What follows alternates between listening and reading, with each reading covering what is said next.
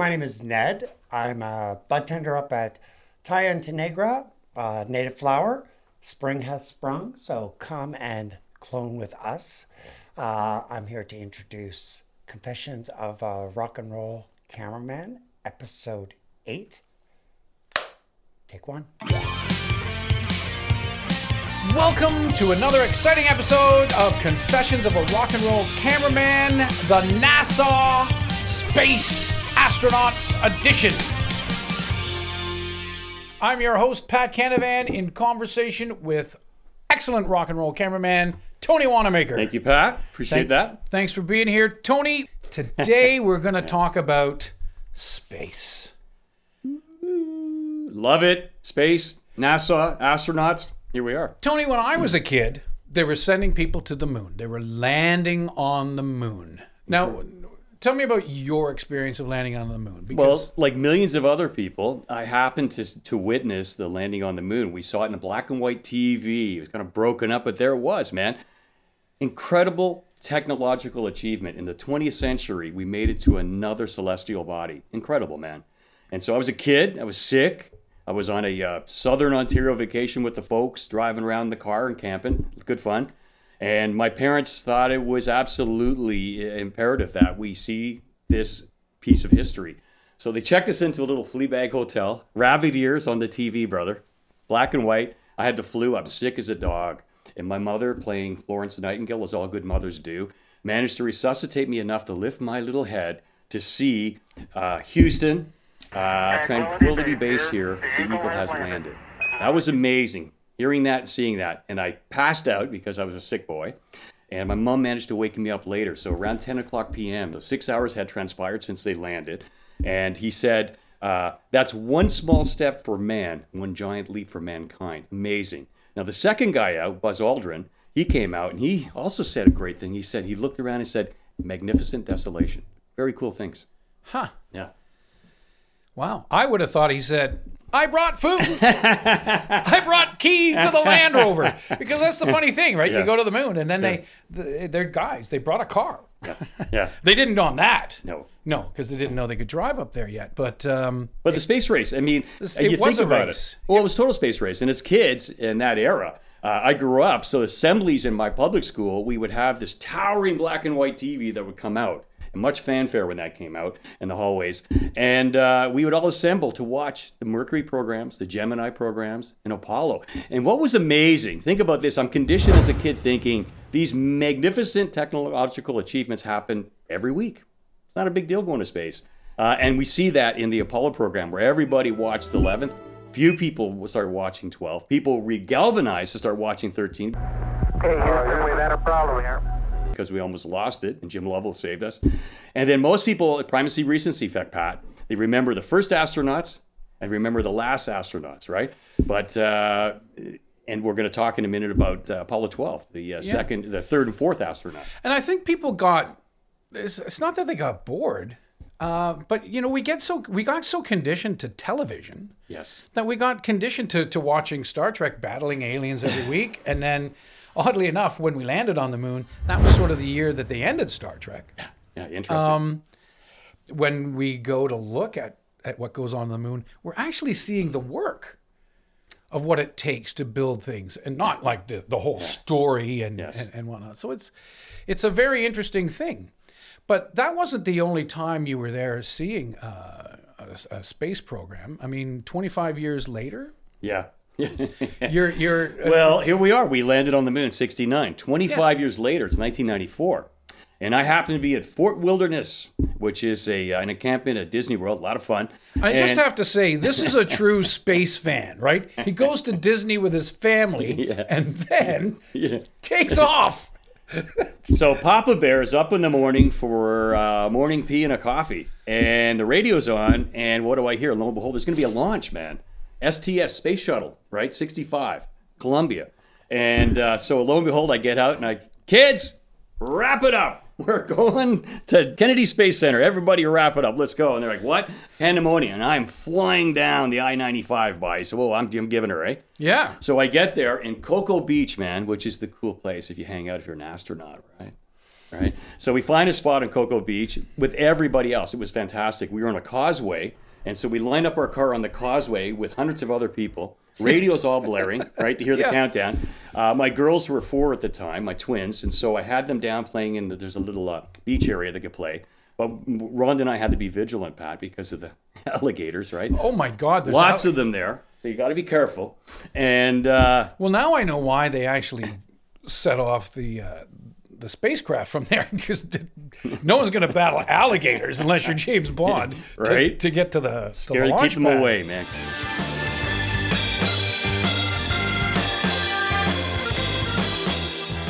Keep them away. Wow. And uh, lo and behold, man, we saw the uh, Columbia lift, and to see the magnitude of order, such a, a, a miracle. Uh, it's an incredible thing to bear witness. And anybody who hasn't, if you can, uh, do yourself a favor. Pay attention to when NASA is launching, and go down and see something. You know, Elon Musk is launching the Dragons, the Dragon with the Falcon uh, rocket all the time now. Uh, we know that uh, Blue Origin's making uh, motions there, and, and Virgin as well. But NASA, 39A, 39A launch pad, the most famous launch pad in the world. That's where we, we ended up landing on the moon because of that. Wow, that's absolutely an astonishing uh, coincidence. Yeah. That Yeah. you're you're down in Florida, and a couple hours down the road is the launch. Time to go. Yeah, Make it happen. That's I, I love it. I absolutely love it. But with that being the 25th anniversary of Apollo, Yes.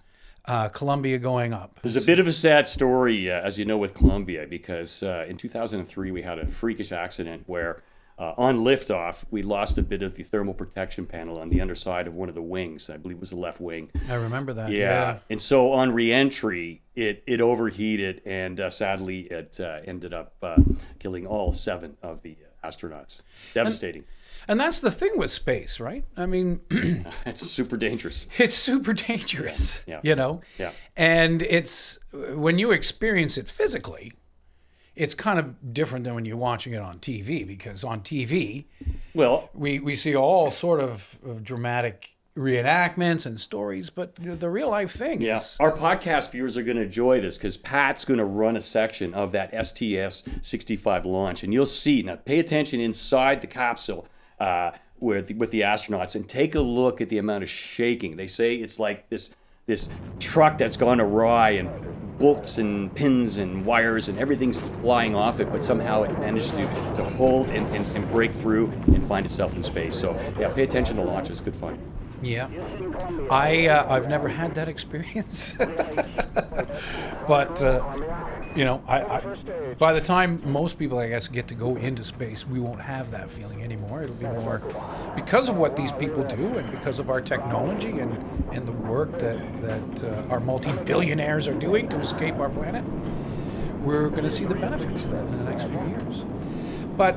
Um, the Apollo 11 was the first, and then Apollo 13 was the most dramatic. Yes. You know, I don't know how they got uh, Tom Hanks up there, but uh, man, they did it. Right. And then Apollo 17. Yeah. Yeah. Let's talk about let's talk about that. Well, you know, I'm- you know, I'm gonna uh, uh, I'm gonna talk about Alan Bean in a second, and Alan Bean was the fourth person to walk on another celestial body, and that's profound because only 12 humans have ever walked on another another world. So, and only four of them uh, li- are living today. These are the uh, the folks from the right stuff and the jet fighter pilot. As a matter of fact, uh, it's an interesting thing that Alan Bean uh, was the only one of the few astronauts, I believe the only of the Apollo program, that actually never flew before. Uh, when you fly into space, you get your astronaut wings, and he was presented his astronaut wings on Apollo 12, which is fan- fascinating because everybody prior either was on the Mercury mission or Gemini. So to be the first one in there, he got in there because of the commander of that uh, of that crew, Pete Conrad, was a good friend of his from the Navy uh, fighter squadron, and said, "No, we got to have Pete because uh, got to have Alan." I stand corrected because a friend of his who was going to be the lunar module pilot, which Alan Bean took over, uh, uh, unfortunately, he was killed in a in a jet uh, crash. So Oh. that ended that. So being subbed in. That's exactly it, and that reminded me. And I'll quick, quick uh, digress here of like U.S. President Gerald Ford, who wasn't elected as a vice president and then became the president, which he wasn't elected. So he managed to get all this passed and become the most powerful human in the free world. Well, here's Alan Bean, one of the most coveted spots in the world uh, to get a ride on an Apollo mission, and he's never flown before. Wow. It's amazing. You have these run ins all the time. Like uh, serendipity seems to follow you. Yes. Um, Very lucky. So, so now you're in, in Los Angeles yes. And you're, what do you, are you down there with MuchMusic? Who are you working with in Los Angeles? Well, I'm I'm with Ed the Sock. I'm directing Ed the Sock at this time, and I'm terrorizing right Southern California. Okay. So what is And it this with- cigar smoking puppet? What is it with you, the sock, and space? Because you, you were accosting Shatner with the sock, and now you're in now you're in L.A. Are you going to accost Alan Bean with the sock? How, how, how do you work that No, that was a complete fluke, man. I was reading the local rag at the day, and uh, in that newspaper article, I found a, an advertisement citing that uh, Alan Bean was about to uh, to conduct a seminar at a local art gallery, and uh, I thought, hey, we got to attend this, man, because So as a fan, as a fan, to get a, meet, a chance to meet a moonwalker, again, like so so Yeah. not only are you shooting yeah, stars, yeah. you're a fan of these I'm a stars. huge fan, and that's what makes it so much fun, man. And I'm you, right? Except I had the two-ton pencil. So how did you meet Alan Bean? So, uh, so I managed to persuade Ed the Sock, Steve Kerzner, and Liana to, to head over with me to let's talk to let's do something with him, right? Uh, and it was wonderful because, as I said, he's a painter, and he's one of the few artists, if you will, who ever been on another world, an outer world, and and painted it. And what was cool is Alan Bean. Uh, uh, uh, first of all, on that launch, they were hit twice by lightning. Unbelievable. And within seconds, it was one one engineer who actually remembered in rehearsals and training what this sequence of button does. So wait, they're they had to be leaving the Earth to get Yep. hit by light- lightning. You Yeah, don't, yeah. you- You're not out of the atmosphere to Yeah. get hit by lightning. So on their way up, Very soon, yes. they got hit. Yeah, twice, almost 30 seconds apart. And the second one knocked out all their power. And they said they'd never seen that many lights light up. And within seconds, if this young engineer didn't call in and said, hey, I think it was set, uh, and I think the number was SEC, whatever that stands for, Try another NASA SCE acronym, to auxiliary. to, uh, auxiliary, uh, that'll save the day. And it did. And they can continue the mission. Otherwise, they would have had to abort within seconds. Wow. Yeah. Yeah. And so Bean was the guy in charge of that. Bean was on top of that and liaising with that young engineer. And Yeah. They figured it out and they cracked it and away they went. So now Bean returns to the Earth and he keeps with him a little souvenir. He's got a handle. Imagine what that cost NASA, right? So he's got the hammer that he was banging in the American flag with, and I think he broke it, so that's why it hangs kind of limp on that one. Funny, right? He also had a faux pas where he he, he, he, he took the Vidicon cameras, which was a tube camera, and, and, and unfortunately had them lined at the sun when he turned them on, so they burnt them out. They couldn't use them. Oh Right? no. Yeah, but he did return to Earth with that hammer and another uh, uh, piece of equipment that uh, he used to pound down some instruments. And on his paintings, which is really cool, he scores. He's got a, a moon boot, uh, an impression from his own, and he made it into bronze. And he stamps the paintings. Okay, pretty cool. And then he marks it with the uh, lunar hammer. And then this other thing, he puts these circles on it as well. But lastly, most importantly, he was allowed to keep some of his badges. I have some of these badges, I'll explain in a minute. And on these badges, he cut them up, managed to crush them up, mortar and pestle kind of thing, I guess. And, uh, anyways, he puts them in his paintings because people will have actual moon dust in their paintings. Wait, he took the badges off because Yes. they had moon dust in them. Yes. Yeah. Can you imagine? Oh my god. So here's here's some from a, a, another mission. These are genuine articles. This is from uh, when Hadfield, Chris Hadfield, in 2001, did a spacewalk uh, for the Canadian Space Agency, and uh, so we would have been a patch like th- like this, right? And he would have cut. He cut. You see them now. He has them cut in half because he saved part of it, and it, they mean so much to him, of course. And then managed to crunch that down and and, and all that material, so you get a bit of his actual garment he wore walking the, the uh, moon surface, and additionally some moon dust. Pretty cool painting. Wow. That's amazing. yeah, it is. When you met him, Yeah. uh, why were you there to see him? Uh, really, none other than my own fancy. Yeah. I just thought I have a chance to meet a moonwalker. So you got to meet Alan Bean. You got to see his artwork and his commentary and and the passion of the man. Uh, did you talk to him about his experience up there in space? Well, what was really unique is that there was a young man with me just before me, young, probably about 14 years old. Okay. And he had a globe of the moon, which is fascinating. I thought how how adroit that was, that move. So he presented that to Alan, and Alan got really excited because he immediately pointed to the ocean of storms where they landed.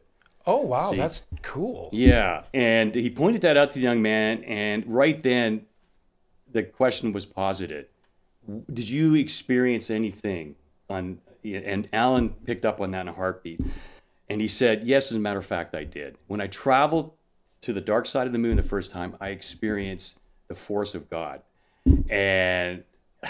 I thought that was such a profound statement. I didn't even have a rejoinder at the time. I just was gobsmacked. Yeah. And I thought, wow, what an interesting thought. I'm agnostic, so it has a profound effect. Um, but I'm also an agnostic who's touched the birthplace of Christ. So there's been interesting interactions in my own thought process. But yeah, uh, profound statement and a wonderful thing to hear from from an astronaut. Wow. Yeah. Well, never being to space and with only 12 guys, uh, f- you know, from North America uh, being on the moon. Yeah, it's it's it's a very VIP club uh, right now, and and having experiences like that really say a lot about the person, especially somebody who who's really that creative as well. Yes. You know, he's not. He wasn't just a pilot. He wasn't just. But he's a he's a guy who's in touch with his creative self. Yeah, and speaking of creativity, uh, because they had issues with cameras, they wanted to uh, to take the first selfie of, of and you've seen uh, pictures in Apollo 11, and it's all singular, right? Yeah. Uh, because one's shooting the other one, and so here Alan Bean wanted to line up beside Pete Conrad and do a shot, but that was another piece of equipment they broke. So it was like, well, I'm gonna have to settle for the still. So Alan Bean turned around in his book and actually painted what it would have looked like. Oh, that's amazing. yeah, That's yeah, amazing. yeah. Canada had a great impact Yes. on space. We've we've really offered a lot to the space program. We've done Mm-hmm. a lot, and we've had great players in that field. But you got to meet some great Canadian astronauts. How Yes. is it that you got to meet uh, Julie Payette? Well, 2001, I'm down at the Houston Space Center. Amazing, right? This is this is where they talk to the astronauts, right? And uh, the commander uh, of the uh, the chief astronaut, if you will, of the Canadian Space Agency was Julie Payette at the time. And uh, so I was liaising with her, and uh, I, I asked her, and she was gracious, and we did the uh, an interview with Julie. But uh, I was chatting with uh, the, the, number one uh, astronaut in Canada, Marc Garneau who was I was liaising with him in Ottawa. But at the same time, this new awesome astronaut named Chris Hadfield was about to make the first Canadian spacewalk, man. The first Canadian Yeah. spacewalk. Yeah, yeah. How do you how do you make a spacewalk? Like I know you're a scuba diver, you need Yeah. specific gear. Yeah, yeah. Uh, space is the opposite of that. Oh yeah. Well, uh, what's amazing is that uh, in the land of acronyms, which is NASA, National uh, National Aeronautical Space Administration, and so to do a EVA, which is an extravehicular activity, and they marked it. That's AKA spacewalk. Uh, so that's what Chris did, and he did a 14-hour spacewalk, man, the first time out, and that's significant because the first spacewalker was a Soviet astronaut, cosmonaut, I stand corrected, who did it for like uh, two minutes and six seconds or something. 14 hours. Yeah. Oh my God, the average workday is eight hours Incredible, incredible. in space. So I was that close to conducting an interview with him. Actually, I would have been at Houston talking with him directly, right? Uh, while he's maneuvering the spacewalk, which would have been incredible. But it was canceled because, uh, as it happens, uh, some malfunction went down and NASA immediately left that problem and went to fix this problem. Well, yeah. I mean, when you're when you're dealing with people's lives in space, uh, Yeah.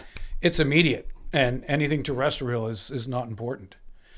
Put down that Twinkie, people. There's something going on in space. Even space girls know it. You get a big delight in every bite.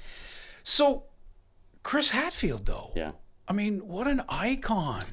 a huge icon, and we know that because years later, when he was commanding the International Space Station, he felt inspired. And so what he did was uh, he was a big fan of David Bowie, and David Bowie had a huge song called Space Oddity. I think he wrote it in '69, but nevertheless, Chris Hadfield is a bit of a guitar player, quite a good vocalist, and he ended up playing his version of it. And what is it in uh, January of 2020? I think it's been re- recorded that 45 million people have watched this video. That's incredible. Yeah. Even David Bowie commented on it, said it was the most endearing videos he's ever seen of his song. Chris Hadfield had a great impact because he took his personality back to the people uh, with the David Bowie song. Let's talk more about Canada's space contribution, the Canadarm. Yeah, huge, huge. It's it's how we work the International Space Station. It's how we can fix it. It's how we put new modules on it. I mean, it's instrumental. It's fantastic. And Pat, I actually got to see the first one in Milton in 1982. I was a junior cameraman at City Pulse. You got to see the first Canada Arm Yeah, yeah. before it had the big muscles. yes, before it was pumping up. Good Yeah. one. Yeah, yeah, yeah. Uh, it was represented by uh, two uh, American astronauts, uh, uh, Richard uh, Truly and Joe Engle, who were there to uh, to do this dog and pony show uh, and to show off the Canadarm. Uh, and what was great, it, it really fascinating for me was uh, later I discovered that Joe Engle uh, had the ignoble uh, position that he was released from Apollo 17, unfortunately. Yeah, so who yeah. he Engle was replaced That's correct. before And- going up. Yeah, because he was the last breed, if you will, of the jet, sort of the right stuff, the jet fighter pilot. Things had changed. NASA realized quickly they weren't going to go into Apollo 35. It wasn't happening. They were Right. cutting missions down. And as a result, there was a new value. And the new value was it was really important to have a PhD, a geologist on board, right? And so now, really, Harrison Schmitt was the guy who replaced Joe Engle. And he really it was the demarcation, the point where now we have astronauts who have multiple doctorates, right? You, you know, it's assumed you can fly a jet fighter. Right. Yeah. Absolutely astonishing, though. I mean, your experiences with space, with um, you know, witnessing the first Apollo landing, talking to Mr. Bean about the last Apollo landing, uh, working with Space, the Imagination Station, Yeah. you know, and just all of the events that that come to you. It's amazing. I can't wait to read more Thank about man. this in the book Yes. because the, your space uh, essay is quite long and has a lot of information. There's a there's a lot of those crossroads and connections, and as you said, and thank you, Pat. It's kind of a full circle from the from the moment I was a kid and, and witnessed uh, Neil Armstrong on the surface of the moon to uh, to uh, finishing it with the notion of understanding, meeting Joe Engle, who ostensibly could have been the last person to walk on the moon, but it was a good old Harrison Smith. Well, thanks for tuning in to this astronaut version, space version of Confessions of a Rock and Roll Cameraman. Tony's adventures that I'm living here with you are exciting and riveting. Uh, I've learned more about space, specific astronauts, things that I've never known before. So thanks for tuning in, Tony. Thanks Thank for you, sharing with with the Corn RC community Yes. your experiences. Gotta love NASA. And by the way, Pat, last beat, 2022. We're going back to the moon this year, man, on the Artemis project. So this is great. So while our friends in the commercial business, Blue Origin, Virgin, Elon Musk, they handle what they call the low Earth orbit economy. That allows NASA, brother, to go to the moon and onto Mars. So 20, uh, 2022, folks, you're going to hear again. We're going to circumnavigate the moon again. Awesome. Looking forward to it. And it's going to be multi-gendered, right? And both men and women. Fantastic. Sounds like a show I know. Thanks for tuning in, and we'll see you next time.